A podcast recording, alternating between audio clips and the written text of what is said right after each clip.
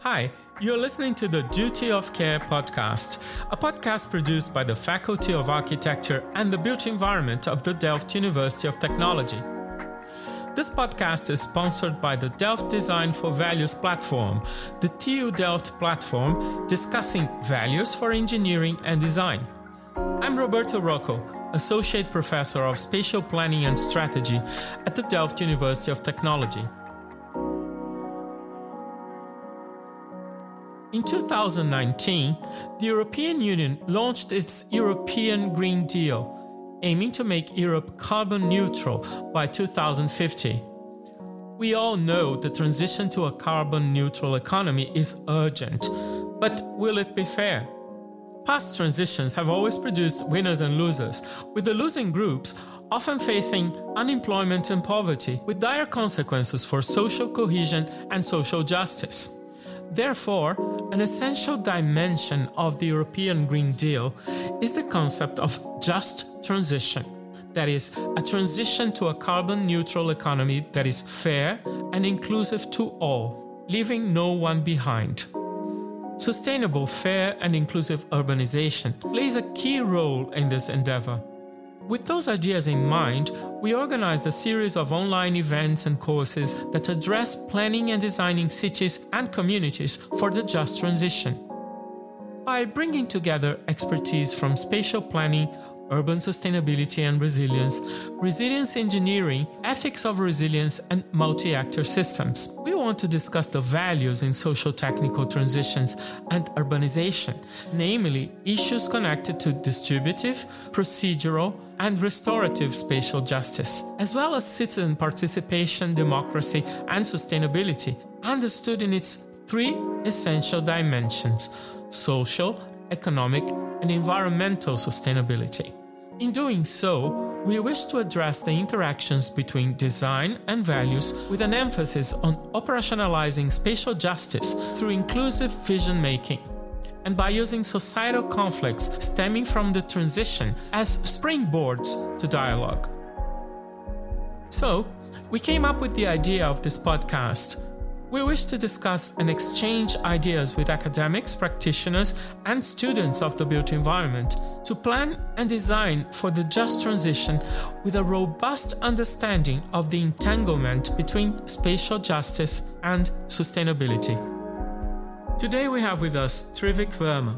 Trivik is an assistant professor at the Faculty of Technology, Policy and Management at the Delft University of Technology. He leads the Center for Urban Science and Policy at the Department of Multi Actor Systems at TPM. Trivik's research focuses on tackling challenges of urbanization in an equitable and just manner.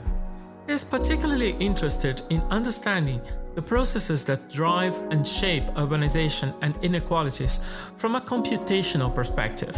The primary purpose of his contribution is to teach future data scientists to look beyond the technical power of artificial intelligence and recognize the possibilities and limitations of data and the spatial inequalities that galvanize as a result of data driven technology and policy. By interrogating the social technical nature of urban problems. Students should then be able to approach solutions to these problems in ways that prioritize social equity and justice. Trivik, the floor is yours.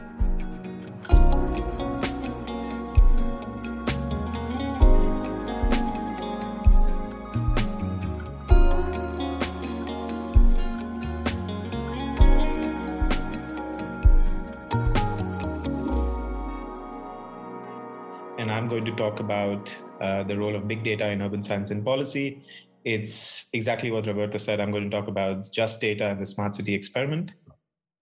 What we will do today is dive a bit into what data is, how it's generated, where it comes from, what its use is, uh, focusing slowly on the smart city experiment, what that experiment means, um, what the condition of cities are today because of it, or um, aided by it, and i'm going to focus on an alternative which is might not be an alternative for many people uh, might be something that is used in the smart city experiment or uh, in parallel but i want to pose it as an alternative um, which is urban science and policy, the, the study uh, or the topic that I study.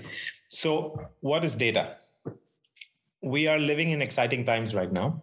Um, I talk to all my students about this every year. Uh, we're living in a data revolution where we can be a data scientist, we can be an urban planner, a policymaker, and all of these professions are slowly making use of data or big data, as it's called, uh, because simply because the world is producing a lot of data. Even a mere act of buying a book, reading it, and then uh, I think many of us also re- leave reviews on Google. Um, I don't leave reviews, so I don't know what it's called, but Google Books or something like that produces data in today's world, right? So much of data is being generated by all of our activities, walking, talking. And there's always data being generated around us. So it's an exciting time for everyone to um, look at these different sets of data to understand human behavior and other sorts of activities and processes. And especially in my field of study, um, it's an exciting time for urban planners and policymakers because they can use this to study things that have only been either theorized or conjectured about or uh, very difficult to understand over a long period of time through longitudinal data. This is basically a quantification of phenomena through the systemic recording of data, taking all aspects of life and turning them into data. Sometimes this happens inadvertently because of activities that we do, because of um, subscriptions that we might have.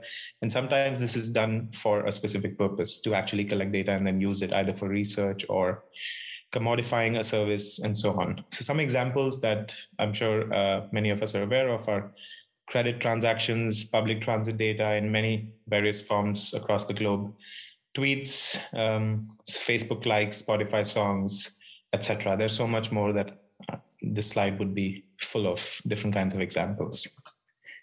Um, this is the massive data revolution that we are living in that I'm talking about, and abundance of data exists everywhere around us. It also has certain implications. So, first of all, it might not be that this all this data is generated to understand human behavior, but it has given researchers and companies and organizations a lot to start looking into human behavior at large scale to understand how societies organize, how um, systems organize, how, how organizations also uh, work, and to understand this at a very broad scale, but also at the same time to understand this very deeply, maybe on a personal uh, or local level. There are opportunities also that arise for optimization of systems, industrial systems, Internet of Things, new buzzwords are coming up every day, planning different kinds of systems around the world that can be done quite easily when you have access to this data because you can study the performance of a system and then optimize that for a different direction or value that you envision for it. But of course, with this comes a lot of issues with representation, privacy, not including people or communities, um, selection bias, and so on and so forth. So there are lots of implications also of this massive inadvertent data revolution around the world. Why is this happening now? So, as you see on the left side, um, found this interesting image online while trying to figure out why this is happening now.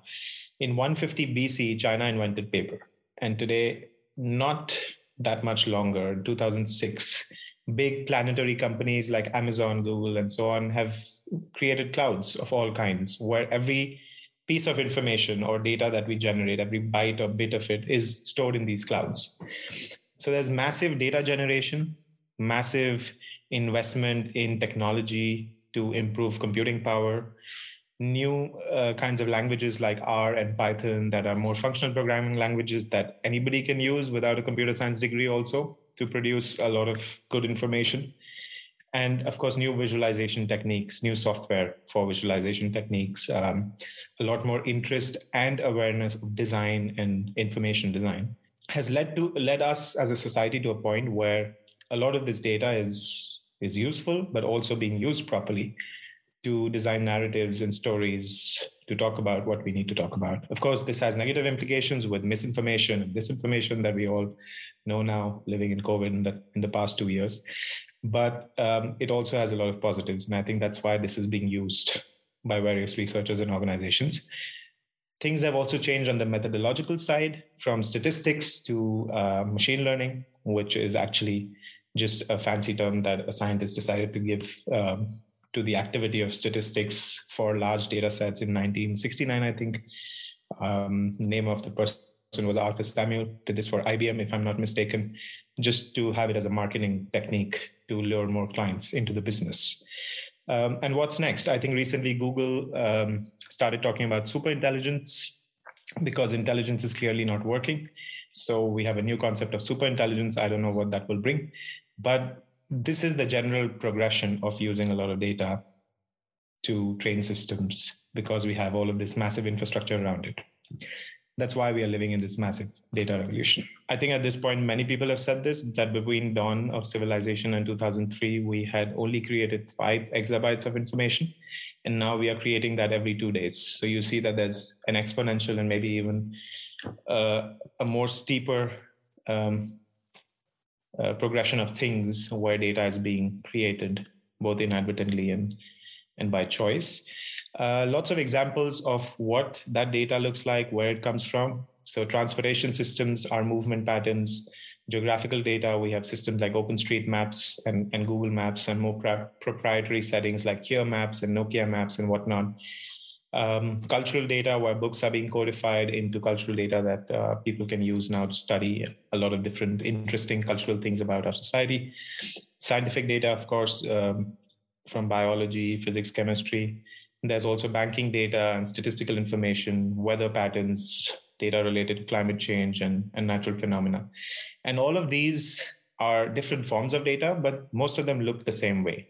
They are either in formats like csv files Excel notebooks, JSON files, which is specific category of files that are shaped in a certain format, and shape files, which are more geographical data related, um, that focus on latitude and longitude and tell us where every piece of information is actually located on the world map. Right. So there's a lot of different data sources, and most of them look the same uh, when you look at the, the meta information that it has. But data alone is not very valuable for anybody right? Just having a bunch of data, we as humans are not capable of discerning any information from it. If we look at these spreadsheets, we will never understand anything from it. So data does not lead to action directly. And on, on the action side, it's just an example of uh, an article that says the impact of urban proximity, transport accessibility, and policy on urban growth, and shows a longitudinal analysis of the Netherlands. Um, just because some of us are um, hosting the school in the Netherlands, I thought this would be a nice image to show that a lot of data was had gone into understanding how to shape this region of the Netherlands that we live in, in the Randstad area. I will not go too deeply into this example, but how do you convert data into action? We need methods, tools, and techniques to turn data into actionable knowledge, to understand what's going on in, the, in these spreadsheets and how we can extract information that is true, of course, factual and, and legitimate, and talks about a story that we are we care about we want to talk about to influence policy or influence a different direction depending on our value systems. Um, so before i move on i'd like to uh, host a very simple quiz online um, and i'd like to ask you a question so every time I go to different meetings with decision makers, I hear this thing a lot. Let's solve this problem by using big data. None of us have the slightest idea what to do with. And um, these conversations often lead to nothing. So I would like to ask you uh, can you think of a real world context where data and statistics are being used to make a difference and how? Um, mostly positive differences, but of course, negative uh, differences are also welcome. So please raise your hand or uh, post something in the chat and I will reiterate it to the audience and discuss it. Yeah, so a lot of data was used for COVID analysis, studying COVID in different formats. Uh, there's so many studies that came out. Uh, I think science was overwhelmed by publishing all of these things. But yeah, climate change is another avenue where data is used to understand the patterns of our changing climate. Uh, more specifically, something that I'm interested in to strategize COVID fighting mechanisms. So, what kind of pharmacological or non pharmacological approaches might be used? And then you need data of human behavior, uh, also about the the biological components of COVID as well, from a standpoint of developing new medicine. Then there's about climate modeling. Uh, a lot of data is used for car accidents to study maybe historically how car accidents uh, affect communities or how they occur and, and what might be the reason for it, and then trying to mitigate the number of accidents. Data is used for disaster preparedness, um, maps data for traffic, but also for disaster. It's used to, to understand poverty, what are the determinants of poverty, how might we mitigate it, used to understand housing, The housing crisis in the Netherlands is quite big right now. I'm sure it's much bigger in other parts of the world. Educational statistics for traffic planning, bus routes and train routes, and the amount of people. Um, yeah, some of those have already been discussed. Data on sexism to show the gaps uh, in gender or sex in terms of perhaps accessibility different services, transit analysis, data on politics, how might people vote and why they're doing that. So let's continue. I just wanted to do this to also understand that we are all seeing or observing data from different aspects. So we might see it being used in different environmental contexts or different contexts just around us in space. And we might use it ourselves also for personal uh, things. And the point is that data is everywhere and is used, is being used everywhere. Um, so we also talked a little bit about what we need for uh, turning data into action, and the study of that is perhaps now called famously or infamously data science. It is a bit more than statistics, a bit less than computer science, a, a, a bit of mix of the two, where there's lots of computational tools to do programming that is efficient, and that's why we also have uh, functional programming languages to do it more quickly uh, also for visualizing things that we want to communicate. Has communication skills as part of it for storytelling because it's important not just to create an algorithm but also to understand what the data is telling us and then use it for the purpose. Um, also has domain expertise behind it. So data scientists can come from biology from uh, mechanics from climate change from transportation water studies. Wherever you talk about there is data scientists working in the field because there are also theories and domain expertise that is important to understand why the data are the way they are and how they can be used to shape the systems that we are talking about in our specific domains of interest. And these are the methods, tools, and techniques that are used to turn data into actionable knowledge. Now, this um, itself can be a course or a course for two or three semesters or, or a degree in itself. And at the end of the class, I will share a link where you could do something like that for free because it's a course that I teach at TU Delft. It's open source materials. You can go through it step by step over eight to 10 weeks. Right now, I just wanted to give a, a brief overview of what that might look like. Um, and when we talk about data and data science, this is a famous example that comes to mind. Um, this is a map designed by John Snow. So, not the person from Game of Thrones, but a famous epidemiologist from back in the day in 1854. Um, John Snow used this map to mark spaces where cases of cholera outbreak were taking place and find out where the pumps were situated from where the water was being used to actually understand and isolate the, the problem and the cause and address it right. So this also shows that space is very important because a lot of things are spatial around us. Um, and this is one of the most famous and my favorite examples of using data for a very simple in a very simple manner to understand a problem that was very difficult to understand without having a map and without having the data on those cases. So if you're interested i've posted a link here also that you can uh, search yourself and read more about it and that brings me to geodata science. So space is important. Uh, and a lot of this you will also hear from others in the subsequent sessions.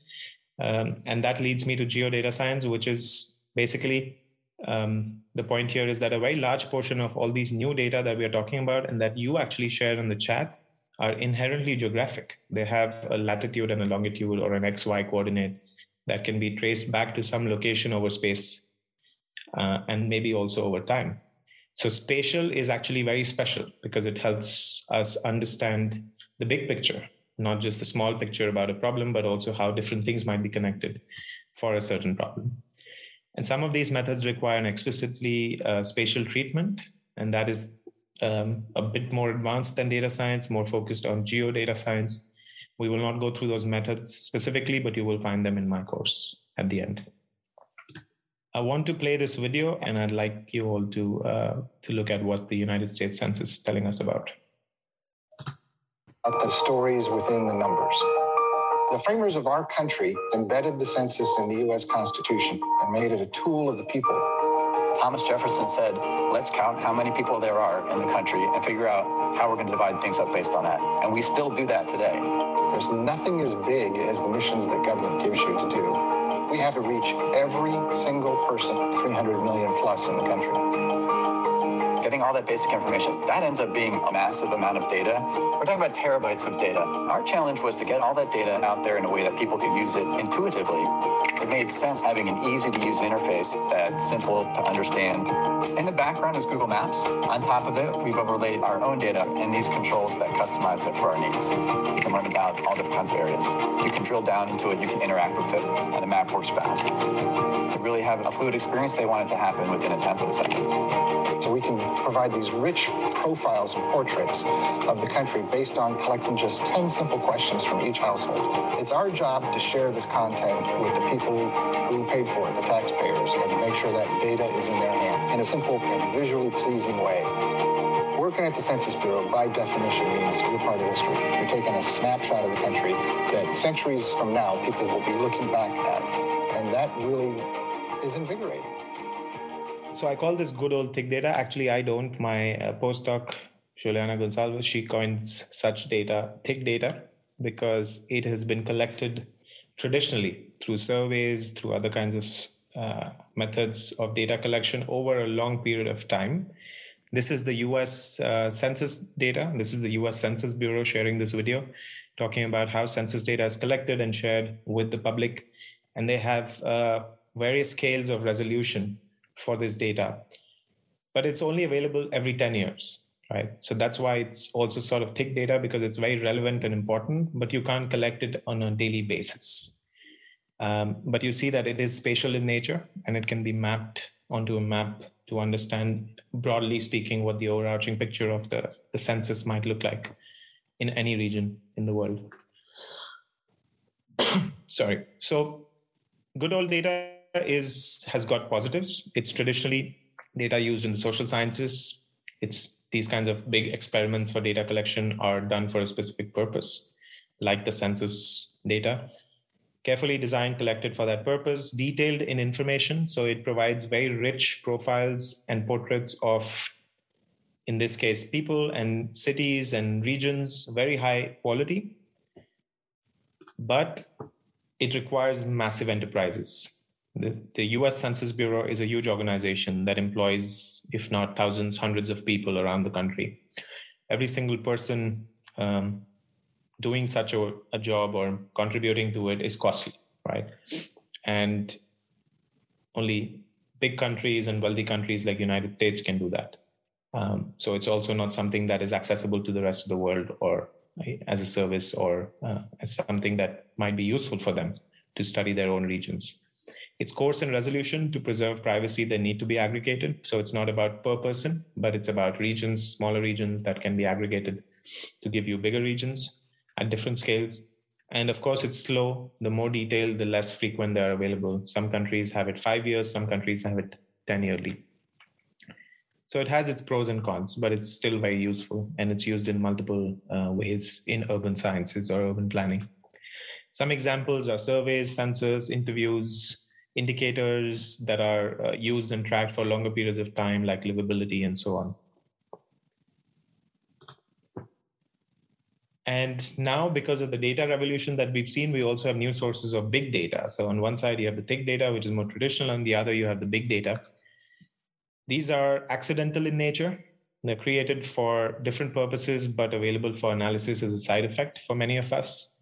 Um, for example, Twitter, Jack Dorsey didn't create Twitter for academics to research human behavior. It's just a, a, side effect. And now they've come to a point where they've released a platform where academics can tap into and get all of the Twitter data from the beginning of Twitter's time.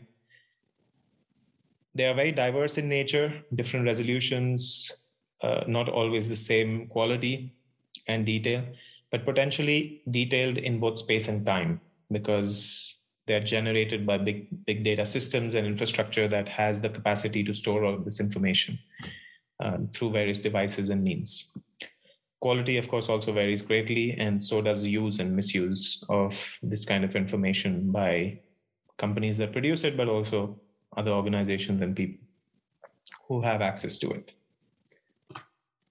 A um, couple of examples of how these data have been classified in the literature. So lazer and radford say there are three ways to classify them. They're either digital life data, digital actions like we do on Twitter, Facebook, and Wikipedia. That's our online life. There are also digital traces, record of our digital actions like call detail records. So if you're using your phone and moving around in a city, then leaving a digital trace behind that is stored. And they're also digitalized life. So these are non intrinsically digital life, but in digital form, like government records, which is nothing to do with our online presence, but are stored in an online format. Another example is uh, by Arribas-Bel, where they talk about three levels how data is generated. So they are either generated bottom up by us as citizens, um, as sensors, producing information about us or about other phenomena or things. Um, they're also intermediately generated, so by digital businesses or businesses going digital. A lot of during the internet, um, when internet became a huge thing around the world, a lot of businesses went online, and that also generated a lot of data. And then it's also top down, where governments store data for a lot of different activities happening in the city. One example in the Netherlands, in The Hague, the Hague Ciphers, which has indicators of neighborhoods and people and communities for many years, I think around 30 to 40 years in the past.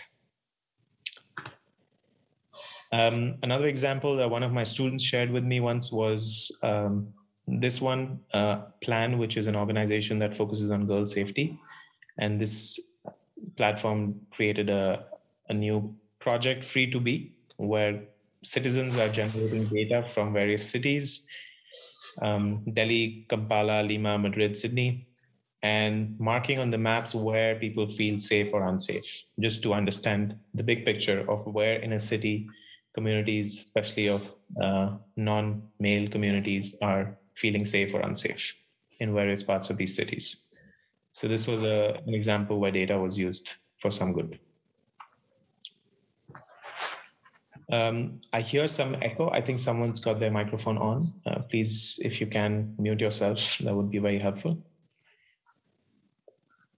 Thank you. So that was it about data, kind of like a crash um, discussion about data, different kinds of data, different sources, the big data revolution and the geo data revolution. Um, so what can we use this data for? A couple of things that I am interested in to study and generally what this course talks about, a few global urban challenges like climate change and so on. So this image, although it it's beautiful imagery. It's quite tragic that shows urban inequalities uh, across many different spaces around the world, uh, especially in the global south, but also in some Western regions. These are photographs by Johnny Miller, a nat geo photographer, documenting urban inequalities from space uh, around the world. And if we talk about urban inequalities, we know that 50% of the world's population, as Roberto has already pointed out, I think last session, is moving, it has already moved to urban areas. And about 2050, we expect 80% of the population living in urban areas. And many urban areas are looking like this, where communities are divided along social and spatial lines. We'll have rising seas, forced displacement and migration of people. We already live in economic inefficiencies. We're dependent on consumption. So more of these uh, spaces will be built. And as a result, there's a lot of uh, pressure on these urban spaces. So there's growing energy demand. And you can imagine that urban inequalities are going to further exacerbate in the future uh, instead of reducing in the current climate that we are heading towards.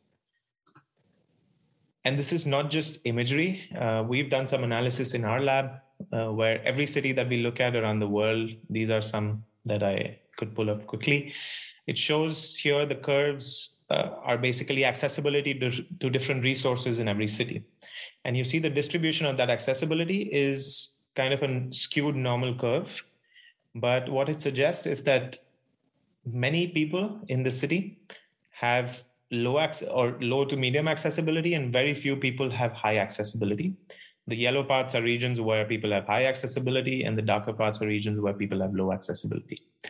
And this is true for most cities around the world. Uh, we tested 54. And what you see in these curves are, again, this is the curve that you saw previously, but there are two kinds of communities that arise from this. So, who has high accessibility are very high income people, low ratio of visible minorities, they have high education, and they pay high rent because they can. And the ones who are in the yellow curve here, the more um, where the median is shifted to the left, those people who have lower accessibility, they also have low income, high ratio of visible minorities, low education, and high unemployment among those communities. So inequalities exist in real manifestation of accessing resources around their living spaces. And most often it's the same communities that are suffering and struggling. And these are going to further exacerbate if things don't change. So urban inequalities are manifesting in space. Um, and why they're manifesting, I don't want to talk about that or conjecture on that. There are many different reasons. But access and opportunities are an important factor in trying to reduce them. So a lot of scholars agree that bringing more access and opportunities to communities who are struggling is imperative in improving their livelihood and providing them upward mobility of any kind in life. And it's imperative in trying to get better levels of education, um, more social community or social resilience, access to healthy lifestyles, better options for food, and also healthcare. And once communities have that, we could start thinking about addressing inequalities uh, and improving their livelihoods. So there are disparities in access, and most of them are manifesting in space. It's possible to see them, it's possible to study them, and then we know how to bring um, more comfort or improve those inequalities through access and opportunities for people. And that leads me to the smart city experiment because a lot of the urban challenges, the answer to that has been by municipal governments around the world to focus on making their systems and their spaces smart and thinking about the smart city agenda, promising smartness everywhere to try and improve or uh, address a lot of the urban challenges that we faced uh, or have been facing. And the smart city imaginary looks something like this. So I found this image, credit goes to KSB Pumps they're, I think, a company that designs water systems, but it fit in what I wanted to actually say. On the left side, you can see the smart city imaginary focuses on everything has to be connected or super connected and intelligent. You have your energy systems, you have your airports, you have your uh, land use, your pipelines for everything that is super well connected with transport and land use. And all of that feeds into the center of this image where you have this high rise city where only a select few have access to all of these resources. But on the right side of the image, you see that a lot of people don't have access to any of these resources. And that's kind of the metaphor that I got from this image is that as we are moving towards this smart reality and the smart city imaginary, a lot of the communities are being left behind. So this begs a question. We are designing smarter cities and thinking about smart mobility, energy, healthcare, and all of that. But who are we doing that for? Who gets to access those? and who is left behind. So the smart city experiment is a, complex one, but I think it focuses around this triangle of power, technology, and capital. Uh, there are only a few companies in the world that have the resources and infrastructure to market those technologies that are necessary for smart cities. And I think it's a way of wielding power over communities, over cities, to try and claim space and use that as an experimental uh, setup. All of that technology and power comes with capital, or capital is necessary for it. So, smart city experiments are a way of, of urbanizing the capital or reinventing areas by focusing on capital and not on communal well being of people or on the real problems that people face. So, this amazing paper by Jathan Sadowski called The Cyberspace and Cityscapes on the emergence of platform urbanism focuses on um, on a framework to understand the smart city experiment and understand the dynamics, the uh, power, technology, capital dynamics of the smart city experiment around the world. It has three key elements oversight, operation, and ownership oversight focuses on uh, the fact that a city is is outsourced or the oversight of the city is outsourced uh, to tech companies like IBM and Cisco. Operation focuses on taking control over the operation of services that are essential to the functioning of urban life. And ownership focuses on um, the technology capital being owned by these companies. So spaces that we use are now not public or government focused, but are uh, owned by companies um, that buy these spaces to try and transform areas in the in with the idea that they want to focus on communal well-being. So I want to give a few more pointers about this because this will be used in the exercise later on. Um, these three can be looked on as stages of a smart city experiment, according to Jathan Sadowski. The first one is oversight of city governance. So the idea here is making the city uh, an entrepreneurial testbed, using tech to make cities more efficient or promising that it will be more efficient, convenient, and livable for people. And these technologies haven't been developed with these problems in mind, right? They existed at the same time the problems existed and then was sort of a way to market these technologies to then support governments in addressing problems that might never get addressed because of those technologies. Um, I think it started with the the examples of IBM and Cisco, who intervened in a lot of cities around the world. I think in the 1980s or so on, act like consultants who redirect and guide urban governance. And this kind of dominant imaginary basically is, exists still today, even though it doesn't work because you've already invested in infrastructure, so that cannot be turned around. Uh, like we can't really just destroy roads at the whim of uh, some governments. The second stage of this experiment is the operation of city services. So, transforming our social interactions by placing platforms that we use between us and um, services that we need.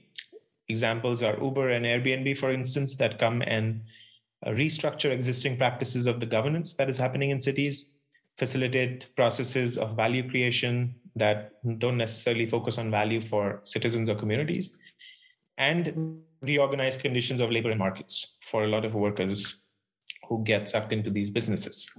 Finally, the third one is about ownership of city space. So there is governance and services, but now we are actually seeing companies own city space like Sidewalk Labs in uh, Toronto, in Canada. So these planetary platforms also own space and focus on economically struggling municipalities that are dealing with a lot of decay and deprivation. And a neighborhood, uh, what they focus on is let's transform a neighborhood to an innovation lab where we can do whatever we want, right? So those are the three key elements of this framework that is uh, very useful in understanding different kinds of smart city experiments and seeing whether they work or not. And I think what's important is to understand how that situates with urban governance. So governance is in many cities disintegrated because there are complex priorities among different stakeholders who are trying to address them without necessarily working together. It's also focused on utility or utilitarian policies where solutions are tailored to the whole region or city without thinking about the underlying uh, disparities within communities. And finally, I think it's focused on neoliberalism, where attracting investments is very important for city governments to attract more white collar workers who are highly educated and who want to consume more amenities. So, focusing and connecting back to the urban inequalities debate, where access is segregated to only a specific select few people. And all of this because cities are complex. Cities are uh, very complex structures, problems of organized complexity. Um, I'm sure you're familiar with Jane Jacobs' work.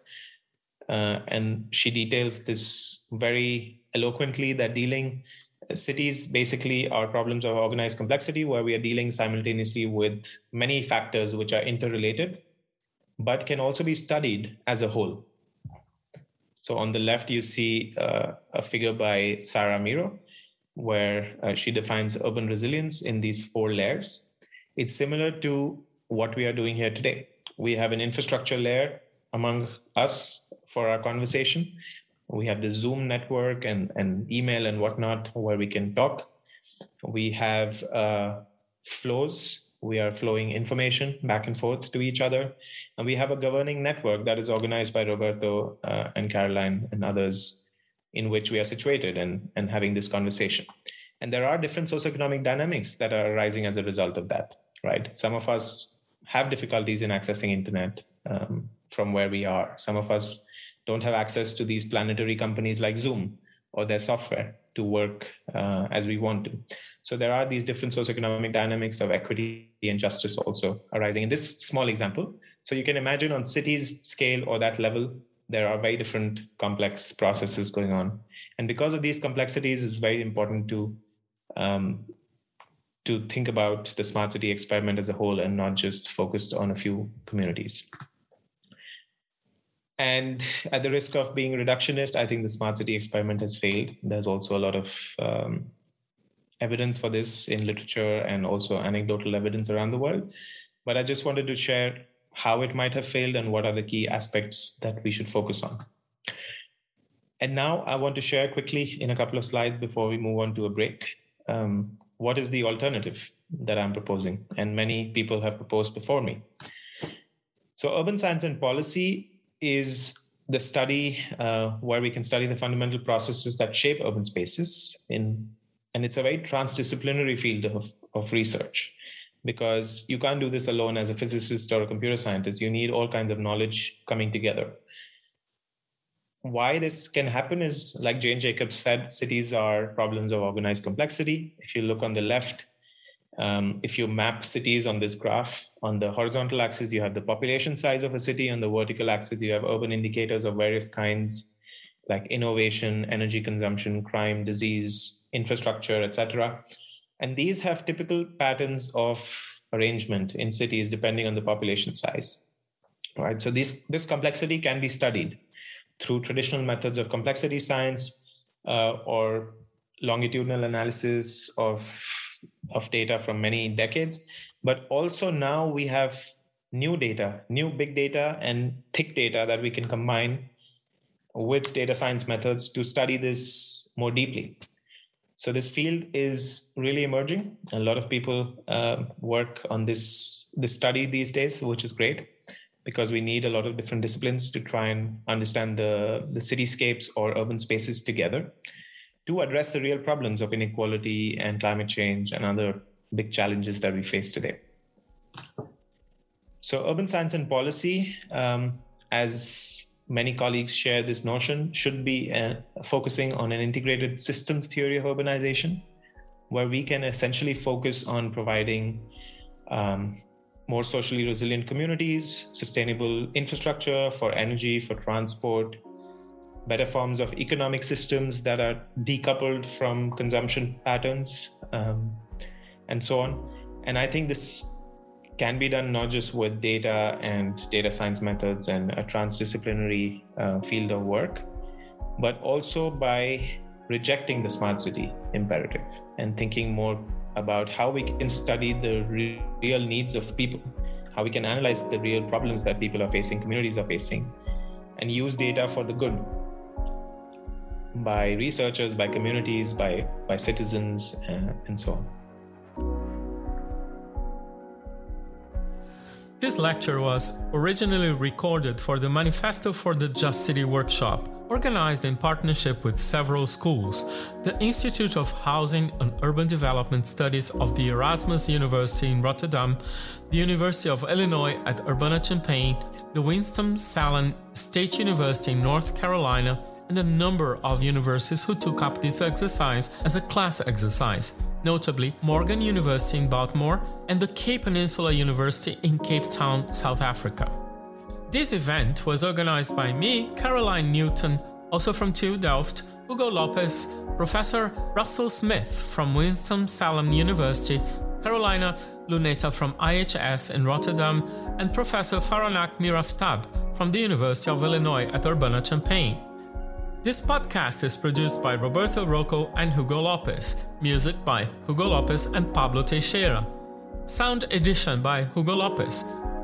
The Duty of Care podcast is sponsored by the Delft Design for Values Institute, the portal for design for values research, education outreach, and co creation at Delft University of Technology, advancing knowledge, methods, and best practices in the area of design for values. The Duty of Care podcast is sponsored by the Delft Design for Values Institute, the portal for design for values research, education, outreach, and co creation at Delft University of Technology, advancing knowledge, methods, and best practices in the area of design for values. If you're listening to this podcast on Apple Music, Apple Podcasts, or Spotify, and if you want to learn more about spatial justice and our duty of care towards the planet and each other, don't forget to hit subscribe. See you next time!